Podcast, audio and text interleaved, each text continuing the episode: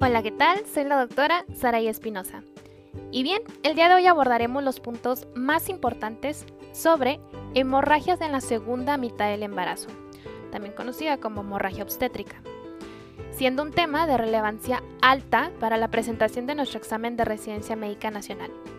Asimismo, siendo de suma importancia para el médico de primer nivel de atención, ya que es un motivo de consulta frecuente y sobre todo de referencia a segundo nivel de atención como introducción, debemos conocer que nos estamos basando por completo en distintas bibliografías, las cuales son primordialmente las guías de práctica clínica nacionales, el manual del CTO, el manual del Dr. Prieto, algunos artículos respaldados por la CDC, entre otros cursos revisados.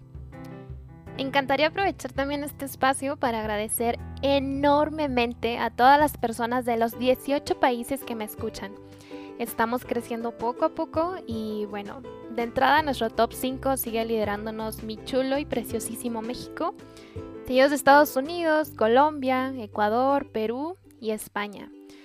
Asimismo, nuestros nuevos integrantes de nuestra bellísima América Latina, como Costa Rica, Argentina, Chile, Uruguay, Guatemala, Nicaragua, Bolivia y Honduras. En verdad les mando un cálido abrazo y muchísimo amor a todos. Por supuesto, del otro lado del mundo, que la verdad me sorprendió muchísimo ver a países en donde su lengua materna no es el español. Sin embargo, un abrazo enorme a Reino Unido, Alemania y Rumania. Gracias a todos aquellos que han apoyado el proyecto, por compartir, por sus recomendaciones, sus mensajitos tan lindos siempre. Sin más, comenzamos entonces nuestro tema. La Guía de Práctica Clínica Nacional la define como la pérdida de más de 500 mililitros, sea parto vaginal o cesárea. Esto dentro de las 24 horas de parto. Agrega además los criterios para la clasificación de una hemorragia como grave, que son los siguientes. Número 1. Pérdida del 25% del volumen circulante. Anótale. Disminución del hematocrito mayor al 10%. Presencia de cambios hemodinámicos pérdida sanguínea mayor a 150 mililitros por minuto. Pasemos entonces a las causas de nuestra hemorragia obstétrica. Y aquí vamos a hacer un cuadrito, ya sabes, columna izquierda y columna derecha. Vamos a dividirlas en comunes e infrecuentes. En las comunes tenemos placenta previa, desprendimiento placentario, trabajo de parto pretérmino. Del lado de las infrecuentes tenemos rotura uterina, rotura de vasos fetales, coriónicos, laceraciones cervicales o vaginales, esto también incluyendo las neoplasias, trastorno hemorragíparo congénito y finalmente los desconocidos. Esto ya es por exclusión de los mencionados. Bien, pasemos ahora a placenta previa. La incidencia de placenta previa, que es la forma más común entre las anormalidades de la placentación, es del 0.5%. La hemorragia por placenta previa explica el 20% de las hemorragias obstétricas. El 70% de las pacientes con placenta previa se presenta con sangrado vaginal indoloro en el tercer trimestre o al final del segundo trimestre, de un embarazo previamente normal. 20% van a presentar contracciones asociadas al sangrado y 10% tiene el diagnóstico incidental, esto por ultrasonido o al término del embarazo. La edad gestacional media de la presentación es a las 30 semanas y el sangrado puede ser poscoital. Los factores predisponentes incluyen la multiparidad, edad materna avanzada, ya sea 35 años o más, placenta previa en un embarazo anterior, gestación múltiple, cicatrices uterinas previas, ya sea por legrados, aspiración manual, cesáreas, miomectomías y finalmente tabaquismo. Dependiendo de su relación con el orificio cervical interno, las placentas previas pueden clasificarse como completas, esto dado por obstrucción completa del orificio cervical interno. Puede ser también parciales, por obstrucción parcial del orificio cervical interno, o marginales, que es por extensión del borde placentario hasta el margen del orificio cervical interno. No deben realizarse tactos vaginales, esto es muy importante. Actualmente el diagnóstico se realiza casi exclusivamente por ultrasonido. Cuando se diagnostica, sobre todo en el segundo trimestre, debe obtenerse un nuevo ultrasonido a la edad gestacional de 30 a 32 semanas. El ultrasonido abdominal tiene una sensibilidad del 95%. Si la implantación placentaria es posterior y el vértice fetal está descendido, el margen inferior de la placenta puede no ser identificado, con lo que se va a perder el diagnóstico. Pasamos con el ultrasonido transvaginal. Este va a tener una sensibilidad virtualmente del 100%. La Guía de Práctica Clínica Nacional nos indica que cualquier caso sospechoso debe someterse al ultrasonido transvaginal en el segundo o tercer trimestre. Si no se cuenta con este tipo de instrumento, puede emplearse el sonograma abdominal con vejiga urinaria llena en el segundo trimestre para tener una mejor visualización. La Guía de Práctica Clínica Nacional nos indica que ante el diagnóstico de placenta previa o acretismo placentario deben obtenerse citometría hemática, pruebas de coagulación y hemotipo con factor RH.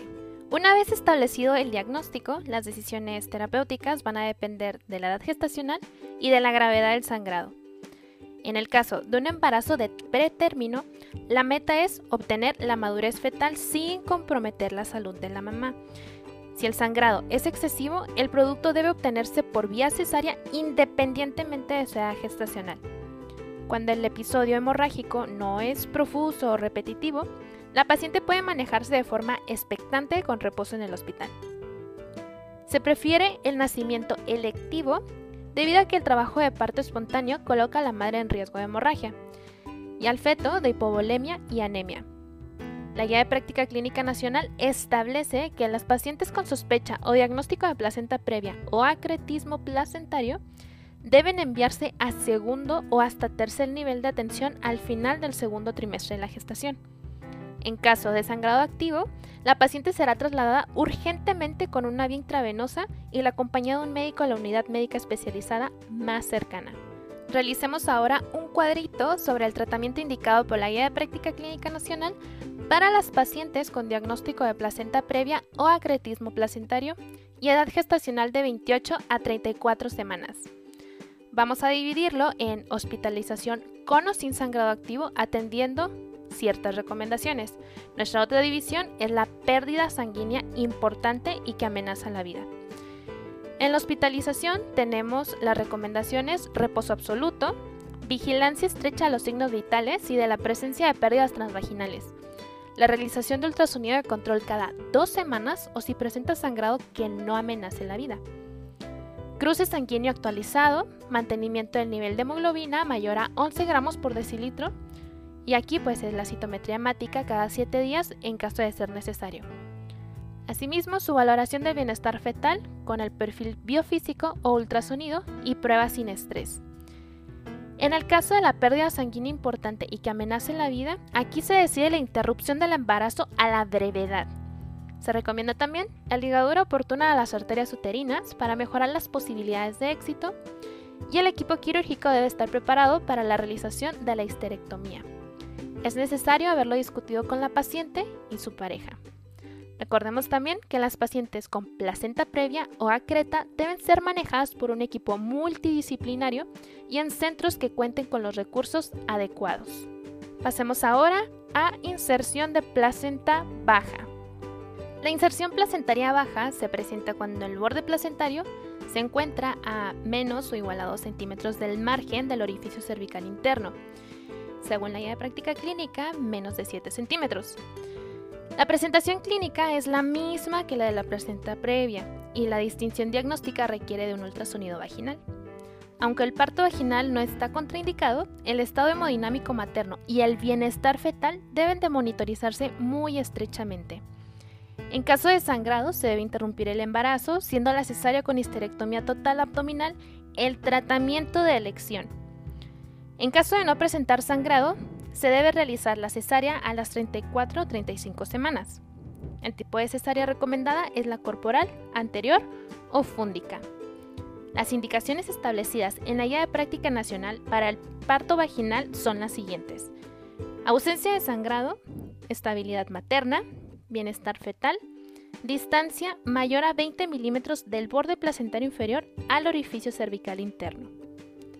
Las inserciones placentarias bajas pueden predisponer al desarrollo de hemorragia postparto, debido a la menor cantidad de fibras musculares en el segmento uterino inferior para ocluir los vasos que irrigaban y drenaban las vellosidades coriales.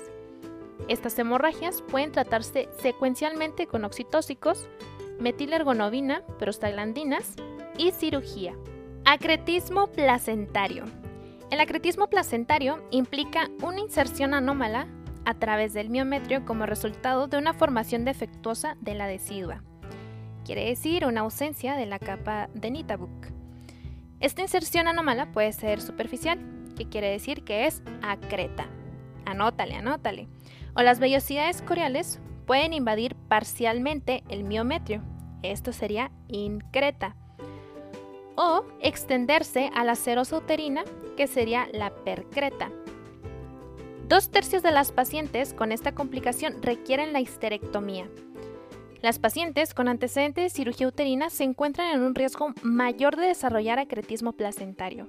De hecho, las mujeres con antecedente de una cesárea tienen un riesgo de un 25%. Otros factores de riesgo son edad materna mayor a 35 años, multiparidad y tabaquismo. La guía de práctica clínica establece que el ultrasonido Doppler es el estudio de elección para el diagnóstico del acretismo placentario. Si no se cuenta con este recurso, se puede emplear el ultrasonido abdominal para la identificación de los siguientes signos. Son tres principalmente. Número 1. Ausencia o adelgazamiento. Esto menor a un milímetro de la zona entre el miometrio y la placenta. Número 2. La presencia de espacios vasculares lacunares dentro del parénquima placentario esto da una apariencia como de queso gruyere. Y número 3. Adelgazamiento, irregularidad o disrupción focal de la interfase hiperecoica entre las paredes uterina y vesical. El tratamiento debe ser llevado a cabo por un equipo multidisciplinario en segundo o tercer nivel de atención. Si se encuentra en la semana 28 a 34 de la gestación con o sin sangrado, se debe hospitalizar con la meta de alcanzar la maduración pulmonar fetal. Esto tatuadito, compañeros. La paciente debe encontrarse en reposo durante su estancia. Se recomienda realizar de manera seriada la evaluación clínica, citometría hemática, cada 7 días verificando el mantenimiento del nivel de la hemoglobina mayor a 11 gramos por decilitro, ultrasonido cada dos semanas y valoración del bienestar fetal. Los criterios para recurrir al manejo ambulatorio son cumplir un intervalo de 72 horas sin hemorragia, hematocrito mayor a 35% en mediciones seriadas, reactividad de la prueba sin estrés, condiciones aptas para el reposo en cama en el hogar, comprensión de las complicaciones potenciales, control semanal con ultrasonido y citometría hemática, así como la posibilidad de traslado urgente a hospital en caso de necesitarlo. Pasemos ahora a las indicaciones para la realización de la histerectomía. Por ejemplo, cuando hay un sangrado uterino normal, aquí es que la hemorragia uterina disfuncional o sangrado menstrual abundante esté en pacientes con paridad satisfecha y fracaso del tratamiento conservador. Cuando existe una miomatosis uterina, ya sea asintomática, por crecimiento tumoral rápido o presencia de tumores grandes en la posmenopausia. Aquí hay un aumento en el riesgo de desarrollar leiomiosarcoma. En el caso de la miomatosis uterina sintomática, con anormalidades menstruales con fracaso del tratamiento conservador. Para la endometriosis con paridad satisfecha sin oferectomía, en enfermedad leve o moderada. En el caso de la endometriosis con paridad satisfecha con oforectomía, es en la enfermedad severa. El dolor pélvico crónico, o también conocido como dismenorrea, para pacientes con paridad satisfecha y síntomas severos, que el dolor sea intratable, fracaso o intolerancia al tratamiento. Para el acretismo, que son las anormalidades en la implantación placentaria, que la hemorragia sea masiva. Otras emergencias obstétricas, como la atonia uterina o la rotura uterina, en el caso del prolapso uterino avanzado es la única opción terapéutica. Para el tratamiento de lesiones cervicales preinvasoras es una de las opciones terapéuticas. Para el tratamiento de lesiones cervicales invasoras, esto es que esté en estadios 1 y 2 en diferentes combinaciones con quimioterapia y radioterapia. Recordemos que la principal contraindicación de la histerectomía es el deseo de la paciente de preservar su fertilidad. Pasemos entonces a desprendimiento placentario. El desprendimiento prematuro de la placenta con inserción normal se presenta en 0.5 a 1.5% de los embarazos. Los factores predisponentes incluyen a la hipertensión materna, ya sea crónica o relacionada a preeclampsia, desprendimiento placentario en un embarazo previo, trauma abdominal, polidramnios con descompresión rápida, amniorexis prematura, brevedad de cordón umbilical, tabaquismo, deficiencia de folato, multiparidad, uso de cocaína, colágenopatías y trombofilias. El desprendimiento placentario se relaciona con una mortalidad perinatal de 35% y provoca el 15% de las muertes fetales en el tercer trimestre y anormalidades neurológicas neonatales en 15% de los casos, en la causa más común de coagulación intravascular diseminada en el embarazo, secundaria a la liberación de tromboplastina. La hemorragia masiva puede provocar hipovolemia con daño renal agudo y apoplejía hipoficiaria, conocido también como síndrome, muy bien compañeros, de Chihan. El desprendimiento placentario es iniciado por una hemorragia en la deciduada sal con formación de un hematoma decidual. La hemorragia puede disecar los tejidos en dirección fúndica, originando una hemorragia confinada, o extenderse hacia el cervix, que aquí pasaría una hemorragia manifiesta. El diagnóstico debe sospecharse clínicamente en el caso de las gestantes con sangrado vaginal doloroso, esto en un 80%. En asociación con sensibilidad se presenta en un 66%, hiperactividad y aumento del tono uterinos se presenta en un 34% de los casos. El sufrimiento fetal se presenta en 60% de los casos, mientras que la pérdida del producto ocurre en el 15%. La guía de práctica clínica nacional indica que el ultrasonido abdominal puede alcanzar una sensibilidad de 80%, especificidad de 92%, valor predictivo positivo de 95% y valor predictivo de 69%, usando los siguientes criterios diagnósticos. Colección entre la placenta y el líquido amniótico, colección retroplacentaria, movimiento así como si fuera una gelatinita, de la lámina coriónica con actividad fetal, hematoma marginal, hematoma subcoriónico, aumento heterogéneo en el grosor de la placenta, como mayor a 5 centímetros en el plano perpendicular, y hematoma intraamniótico. El manejo requiere una vigilancia estrecha del estado circulatorio materno con una reposición de volumen agresiva y el bienestar fetal. El uso de tocolíticos y relajantes uterinos está contraindicado nuestra guía de práctica clínica nacional establece las siguientes vías en el tratamiento. Comenzamos con desprendimiento placentario y muerte fetal. En este caso sería un parto vaginal en ausencia de contraindicaciones e independientemente de la edad gestacional. La reposición de volumen y hemoderivados debe ser agresiva. Para el desprendimiento placentario con producto vivo y edad gestacional de término o cercana a este, Así de simple, es cesárea sí o sí. Para el desprendimiento placentario parcial, sin sangrado activo, con estabilidad hemodinámica materna, bienestar fetal corroborado y edad gestacional entre 20 a 34 semanas, se hace un manejo conservador.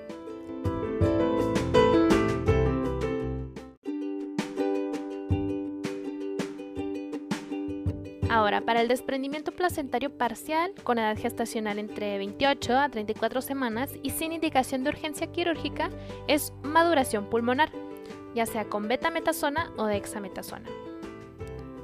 Pasemos a rotura uterina. Es la separación completa del miometrio con o sin extrusión de partes fetales en la cavidad peritoneal materna y requiere de cesárea de emergencia o la parotomía posparto tiene una incidencia de un 0.5% y pueden desarrollarse roturas espontáneas, traumáticas o asociadas a una cicatriz uterina previa, esto en un 40% de los casos. Los factores de riesgo identificados son la presencia de cicatrices uterinas, periodo intergenésico entre 18 a 24 meses después de una cesárea, malformaciones uterinas, uso de oxitóxicos, trabajo de parto prolongado uso de la maniobra de Christeller y antecedente de infecciones uterinas y adenomiosis. Es la complicación más grave, aunque por fortuna también es la más rara, de una prueba de trabajo de parto o después de una cesárea. Un parto vaginal planificado después de una cesárea se asocia con un riesgo entre un 1 en 100. Entonces, o sea, nos representa nada más un 5% de posibilidad de rotura uterina.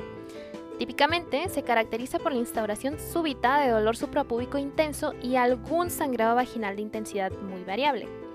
Una rotura inminente puede ser precedida por hiperventilación, inquietud, agitación y taquicardia. Una vez ocurrida la misma, el dolor puede aliviarse momentáneamente y seguirse dolor difuso con hipotensión y taquicardia. El hallazgo clínico más consistente es un patrón cardíaco fetal anormal, y este se presenta en un 66 a 76% de los casos. El sufrimiento fetal es común y 10% de los casos terminan en pérdida o con secuelas neurológicas a largo plazo. La presentación fetal puede encontrarse muy elevada y las partes fetales pueden palparse fácilmente a través de la pared abdominal. El diagnóstico requiere un índice de sospecha elevado y es esencial el sometimiento inmediato a una laparotomía o cesárea urgente. En la mayoría de los casos, la histerectomía es el tratamiento de elección. Dado el curso catastrófico de una rotura uterina, las recomendaciones otorgadas en la guía de práctica clínica se enfocan a la prevención y el reconocimiento inmediato. Se establece a la cesárea como modo de resolución electivo de las gestaciones con un periodo intergenésico menor a 12 meses. En la guía de práctica clínica se establece que durante una prueba de trabajo de parto en pacientes con cesárea previa no se debe usar prostaglandinas E1. ¿Qué quiere decir esto? Por ejemplo, el misoprostol. Tampoco de las E2 como son la dinoprostona, ya que ambas lo que van a hacer es aumentar el riesgo de la rotura. La oxitocina no está contraindicada, pero se debe usar con mucha precaución y bajo criterio médico. El parto instrumentado debe ser abandonado cuando el nacimiento es inminente después de las tres contracciones uterinas la inducción del parto utilizando métodos mecánicos como amniotomía o sonda se asocia con menor riesgo de rotura en comparación con el uso de prostaglandinas. Finalmente, tenemos la rotura de vasos fetales. La rotura de los vasos umbilicales fetales implica un 0.1 a un 0.8% de los embarazos. El diagnóstico de hemorragia fetal se realiza con la prueba de App-Downey que es la ausencia de la desnaturalización con hidróxido de potasio. El sangrado fetal frecuentemente se presenta en los casos de inserción velamentosa del cordón. ¿Qué quiere decir esto? Que el cordón se inserta entre el amnios y el corión, lejos de la placenta. La incidencia de las inserciones velamentosas es del 1% en los embarazos únicos, 10% en los embarazos gemelares y 50% en los embarazos triples. Si los vasos desprotegidos pasan por el orificio cervical se denomina basa previa. Se presenta en 1 en 5.000 embarazos con una mortalidad fetal del 50% por sí sola y del 75% en presencia de rotura de membranas.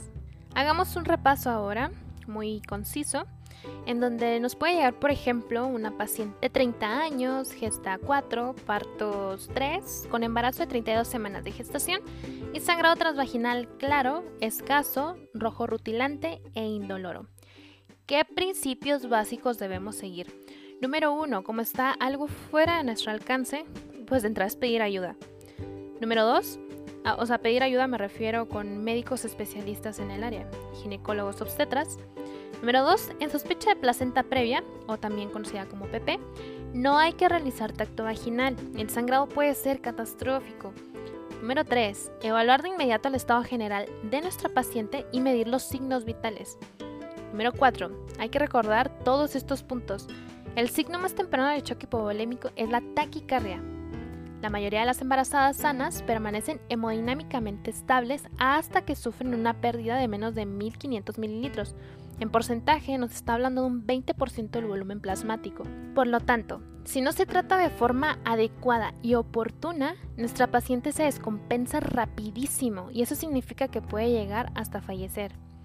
Entre más rápido se intervenga, el pronóstico mejora de manera sustancial. Número 5. En una mujer con hemorragia igual o mayor a 1500 mililitros o con inestabilidad hemodinámica, debemos seguir los siguientes pasos. Vigilar la permeabilidad de la vía aérea, aplicando oxígeno suplementario con puntas nasales o mascarilla facial. Colocar dos catéteres venosos gruesos. ¿Qué quiere decir esto? Mayor o igual a 14 o 16 French. Iniciar la reposición de líquidos con soluciones cristaloides, ya sea 0.5 a 1 litro en 30 minutos. Pueden asociarse coloides entre 0.3 a 0.5 litros y repetir. Esto según la magnitud de la inestabilidad hemodinámica. Colocar también una sonda vesical con una bolsa de recolección urinaria. Colocar a nuestra paciente en posición de Trendelenburg con inclinación a la izquierda. ¿Por qué a la izquierda? Esto es muy importante. Es para evitar que el útero grávido comprima la vena cava inferior.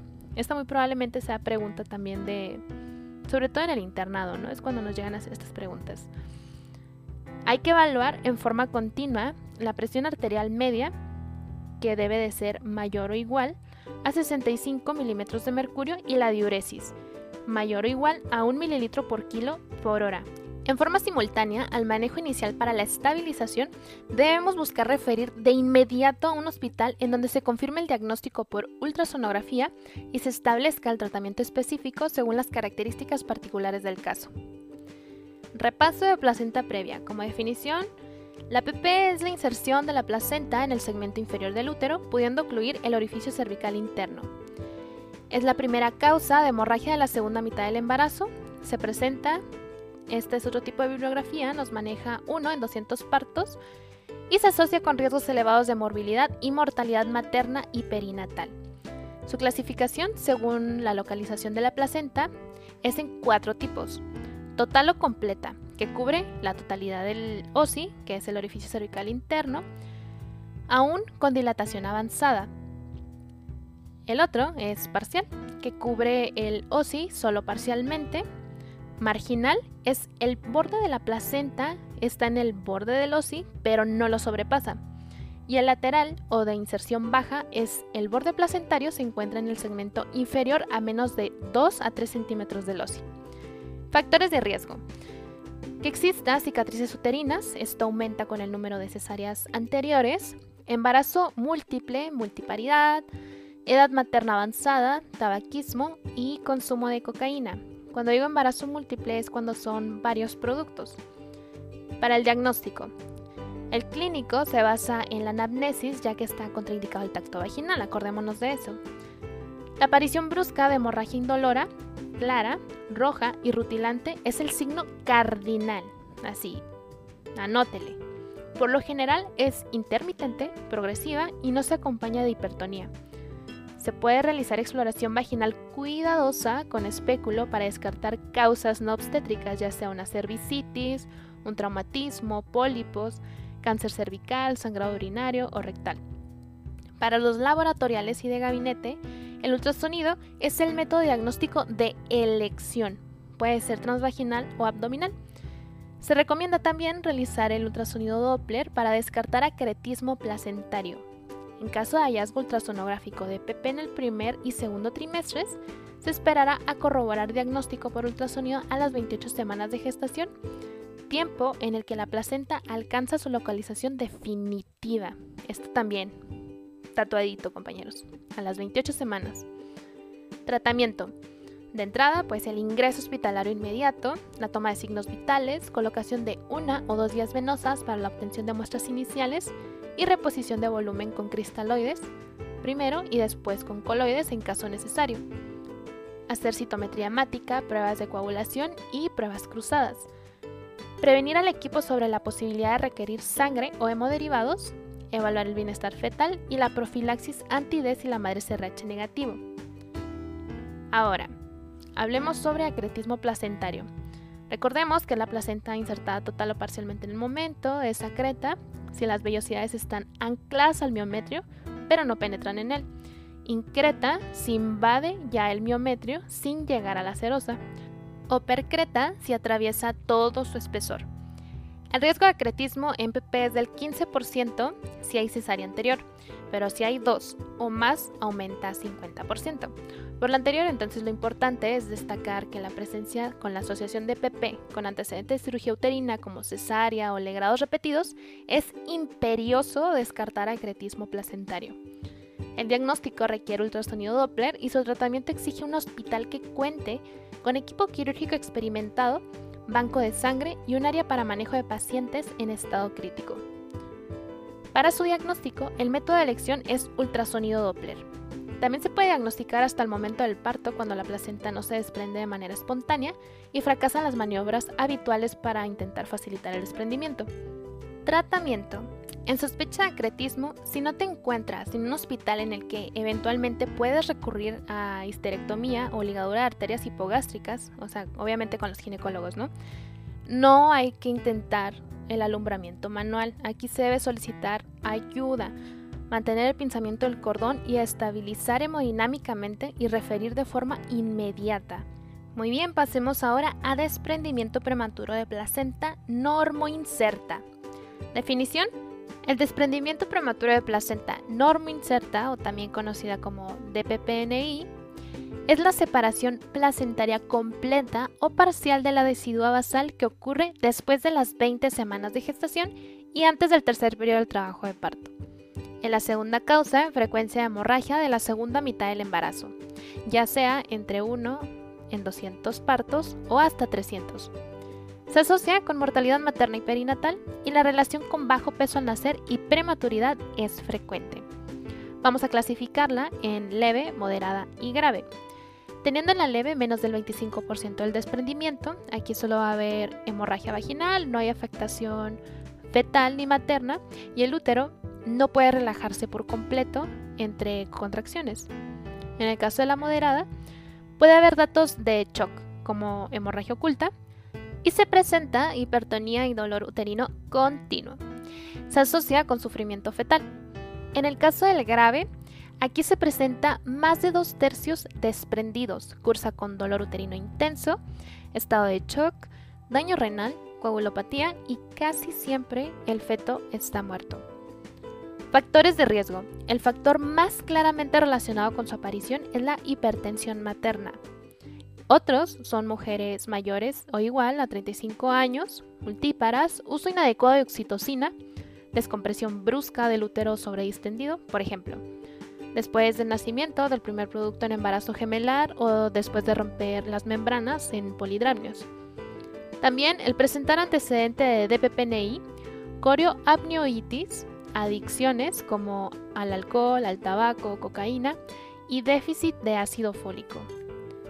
Para el diagnóstico, tenemos de entrada el clínico, puede haber o no hemorragia transvaginal oscura. Esto debido a que si el desprendimiento es central, bueno, pues la sangre puede no salir al exterior y se desliza por debajo de las membranas, originando entonces un hematoma retroplacentario. Si es lateral, se exterioriza con más facilidad. Otros datos clínicos son líquido amniótico sanguinolento, hipertonía y taquisistolia uterina así como dolor abdominal y o pélvico súbito, trabajo de parto pretérmino, datos de sufrimiento fetal agudo o muerte fetal, choque hipovolémico e incluso coagulación intravascular diseminada, también conocida como CID. Enfocándonos en laboratorio y gabinete, en el ultrasonido no siempre se localiza el hematoma retroplacentario, por lo que no se demorará la instalación del tratamiento por su realización, especialmente en casos en los que el feto siga vivo. Se va a mandar pedir una citometría hemática completa, cuantificación de plaquetas, pruebas de coagulación, pruebas cruzadas, así como pruebas de función renal, BUN y creatinina sérica. En caso de sospecha de CID, se deberá solicitar la cuantificación de fibrinógeno, productos de degradación del fibrinógeno y prueba de aglutinación de los dímeros D. Para el tratamiento, de entrada es estabilizar a nuestra paciente, asegurar la permeabilidad de la vía aérea y flujo continuo de oxígeno, administración rápida de líquidos, dos venas canalizadas con solución salina al 0.9% o también Harman, carga rápida de 300 y 700 mililitros a pasar en 4 horas, continuar con la reposición de líquidos según la hemorragia, monitoreo continuo de los signos vitales maternos y de la frecuencia fetal, control de la diuresis, mayor o igual a un milímetro por kilo hora, Asegura una perfusión periférica correcta. Reservar como mínimo 4 unidades de sangre, concentrado eritrocitario, plaquetas y crioprecipitado. Y como regla general, se realizará cesárea urgente por el riesgo de infiltración hemática en el miometrio, atonia uterina y CID. Complicaciones. CID en un 10%, lesión renal aguda entre un 1 a un 3%, útero de Cuvier, que es infiltración de sangre en el miómetro con extravasación de sangre a cavidad peritoneal, que nos va a llevar a una atonia uterina, embolia de líquido amniótico. Esta es muy rara, pero también puede pasar. Necrosis isquémica, ya sea hepática, suprarrenal o el conocido síndrome de Chihan. Muy bien, compañeros. Hipoxia y muerte fetal. O, peor aún, muerte materna. Pasemos ahora a rotura uterina. Por definición, es la solución de continuidad no quirúrgica de la pared uterina que ocurre de forma espontánea o traumática por encima del cervix y en gestaciones avanzadas. Habitualmente las del cervix reciben el nombre de desgarros y las del cuerpo, que se producen en gestaciones pequeñas, se denominan perforaciones uterinas. Clasificación. De entrada por causa, ya sea traumática y espontánea. Por grado es que sea completa, esto quiere decir que abarque el músculo uterino y peritoneo visceral. E incompletas no incluye el peritoneo visceral, por ejemplo, la dehiscencia de cesárea previa. Y otro tipo de clasificaciones por su extensión, ya sea totales cuando involucran tanto el segmento como el cuerpo uterino y parciales cuando solo involucran el segmento o el cuerpo uterino. Factores de riesgo. Cirugía uterina previa, ya sea por cesáreas, roturas reparadas, metroplastías y miomectomías, multiparidad, embarazo múltiple, legrados uterinos repetidos, infecciones uterinas, adenomiosis, trabajo de parto prolongado, macrosomía fetal subvalorada, uso adecuado de oxitocina o prostaglandinas, maniobra de Christeller, versión interna o aplicación de forceps alto. Para el diagnóstico, se presenta de forma brusca durante el parto, el sangrado puede ocurrir por la vía vaginal, a menos que la cabeza fetal bloquee la pelvis y el sangrado se produzca dentro del abdomen. El estado general de la paciente es grave. Se palpan las partes fetales, cursa con dolor muy intenso, cese de la dinámica uterina y atonía uterina, o sea, todo mal. La presentación fetal se aleja del estrecho superior. Ahora, los datos de sospecha es que sea una paciente multípara intranquila, con trabajo de parto prolongado, policistolia que no corresponde con el progreso de la presentación, dolor suprapúbico súbito e intenso, palpación de partes fetales, detención del trabajo de parto, distensión marcada del segmento inferior con ascenso del anillo de Brandt, palpación de los ligamentos redondos, atención, este es el signo de... Muy bien, signo de Frommel o taquicardia e hipotensión arterial inexplicables y hematuria. Tratamiento. En caso de sospecha, suspender oxitocina o prostaglandinas. Suspender maniobras e instrumentaciones que intenten la extracción por vía vaginal. Rotura uterina. Aquí pues son medidas de soporte cardiorrespiratorio de base. Tratar el choque hipovolémico. La parotomía urgente si se intenta reparar la rotura de no ser así, se realiza entonces histerectomía total y ligadura de arterias hipogástricas. Dado el riesgo aumentado con cada embarazo, una vez superada la emergencia, considerar anticoncepción permanente. Su diagnóstico diferencial es obligado diferenciar entre PP, rotura uterina y otros accidentes placentarios como pasa previa. El cuadro de abdomen agudo obliga a descartar otras causas como torsión de ovario, perforación visceral y pancreatitis.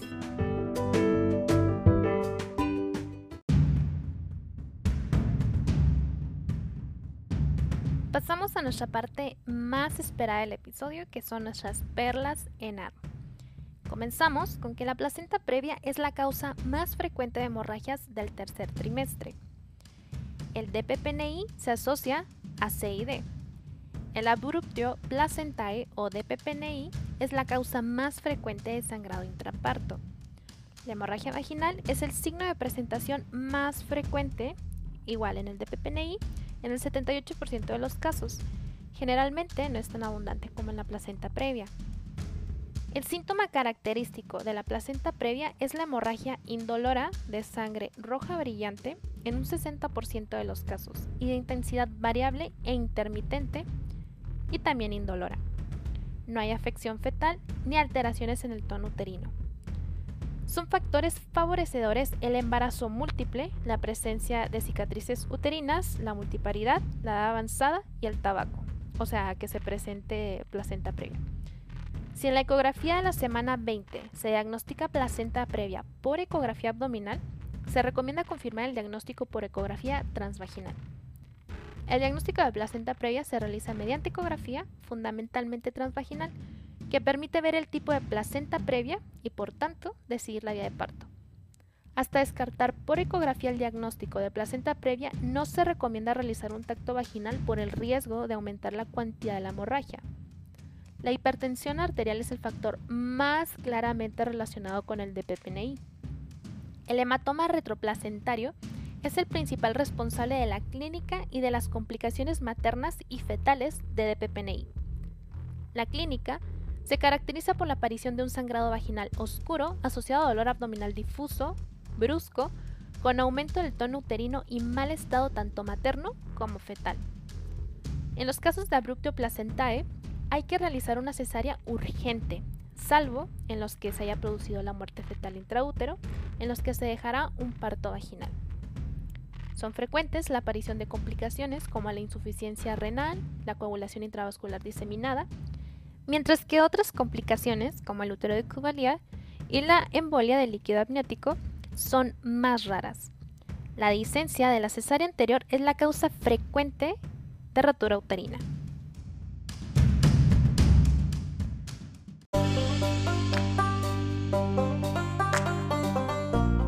Pasemos ahora a nuestros casos clínicos.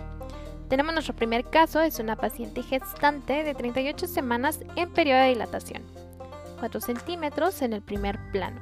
Se le ha administrado anestesia epidural. Hace un año se le realizó cesárea por situación transversa. Estando previamente bien y de forma súbita presenta un sangrado que coincide con el registro cardiotocográfico fetal con cuatro desaceleraciones tipo DIP 1, seguidas de una bradicardia fetal a 70 latidos por minuto. La presentación fetal se palpa sobre el estrecho superior de la pelvis y la dinámica uterina prácticamente ha cesado. ¿Cuál debería ser la actitud a adoptar? Número 1. Sospecha de abrupto placentae y se realiza cesárea.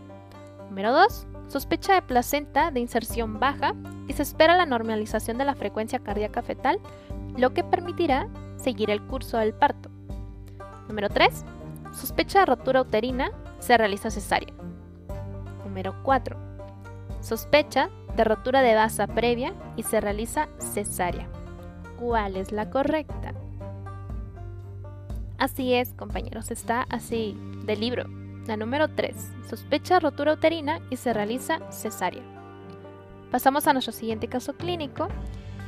Gestante de 36 semanas, primigesta, es trasladada a hospital para valoración tras accidente de automovilístico en cadena en la autopista presentando dolor cérvico-dorsal. Durante la exploración, la paciente inicia con dolor abdominal intenso, leve sangrado vaginal oscuro y aumento mantenido del tono uterino. ¿Qué diagnóstico les parece más probable? Número 1. Rotura esplénica con hemoperitoneo. Número 2. Desprendimiento prematuro de placenta normoinserta. Número 3. Amenaza de parto prematuro. Y número 4. Rotura uterina. La correcta es... Muy bien, compañeros. Desprendimiento prematuro de placenta normoinserta. Pasamos a nuestro tercer y último caso. Secundigesta de 32 semanas que acude a urgencias por hemorragia vaginal. Aunque no aporta ningún informe de control de su embarazo, refiere el antecedente a un parto previo por cesárea. A la exploración con espéculos se aprecia salida de sangre roja por el orificio cervical externo. La paciente no refiere dolor abdominal. El registro cardiotocográfico confirma la ausencia de contracciones y la normalidad de la frecuencia cardíaca fetal. El hemograma es completamente normal. ¿Cuál es el siguiente paso? Número 1. Finalizar la gestación mediante una cesárea de urgencia. Número 2. Indicar una ecografía transvaginal. Número 3. Finalizar la gestación mediante la inducción del parto. Y número 4. Realizar una rotura artificial de membranas. ¿Cuál es la respuesta correcta? Excelente, se están estudiando. La número 2. Indicar una ecografía transvaginal. Pasamos ahora a nuestras preguntas del tema, en donde nos menciona la primera. ¿Cuándo se sospecha de placenta previa? Siempre que se presente hemorragia indolora en la segunda mitad del embarazo, se trata de una placenta previa hasta no demostrar lo contrario y está proscrita la realización de tacto vaginal. Número 2. Cuando se observan cambios hemodinámicos significativos en las embarazadas, hasta que hay una pérdida de un 20 a 30% de su volumen plasmático, pero ustedes quédense con el 20. Por lo tanto, es indispensable saber realizar el diagnóstico temprano de shock. Número 3. ¿Cuáles son los tipos de presentación de hemorragia obstétrica? La respuesta es interna, esto quiere decir cavidad peritoneal, y externa, a través de los genitales externos.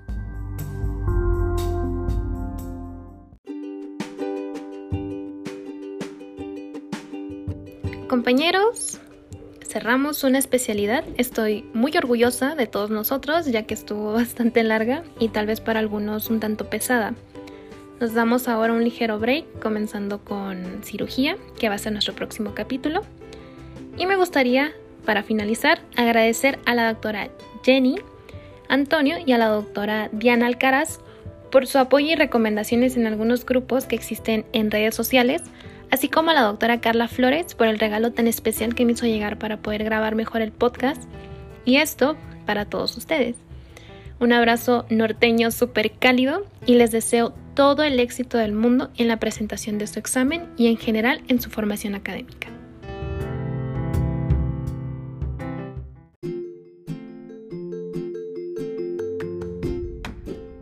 Con esto daríamos por terminada nuestra revisión del tema Espero te sea de mucha ayuda. Recuerda que donde quiera que se ama el arte de la medicina, se ama también a la humanidad. Platón. No olvides seguirme en mi cuenta de Instagram, arroba md.espinosamx, donde podrás accesar a una liga de descarga de mayor material para tu estudio, ya sea que seas médico en formación, médico interno, o te estés preparando para el examen nacional. Recuerda que el acceso a la información debe ser para todos como gremio médico. Si te gustó el capítulo, compártelo con tus colegas y nos vemos en el siguiente episodio.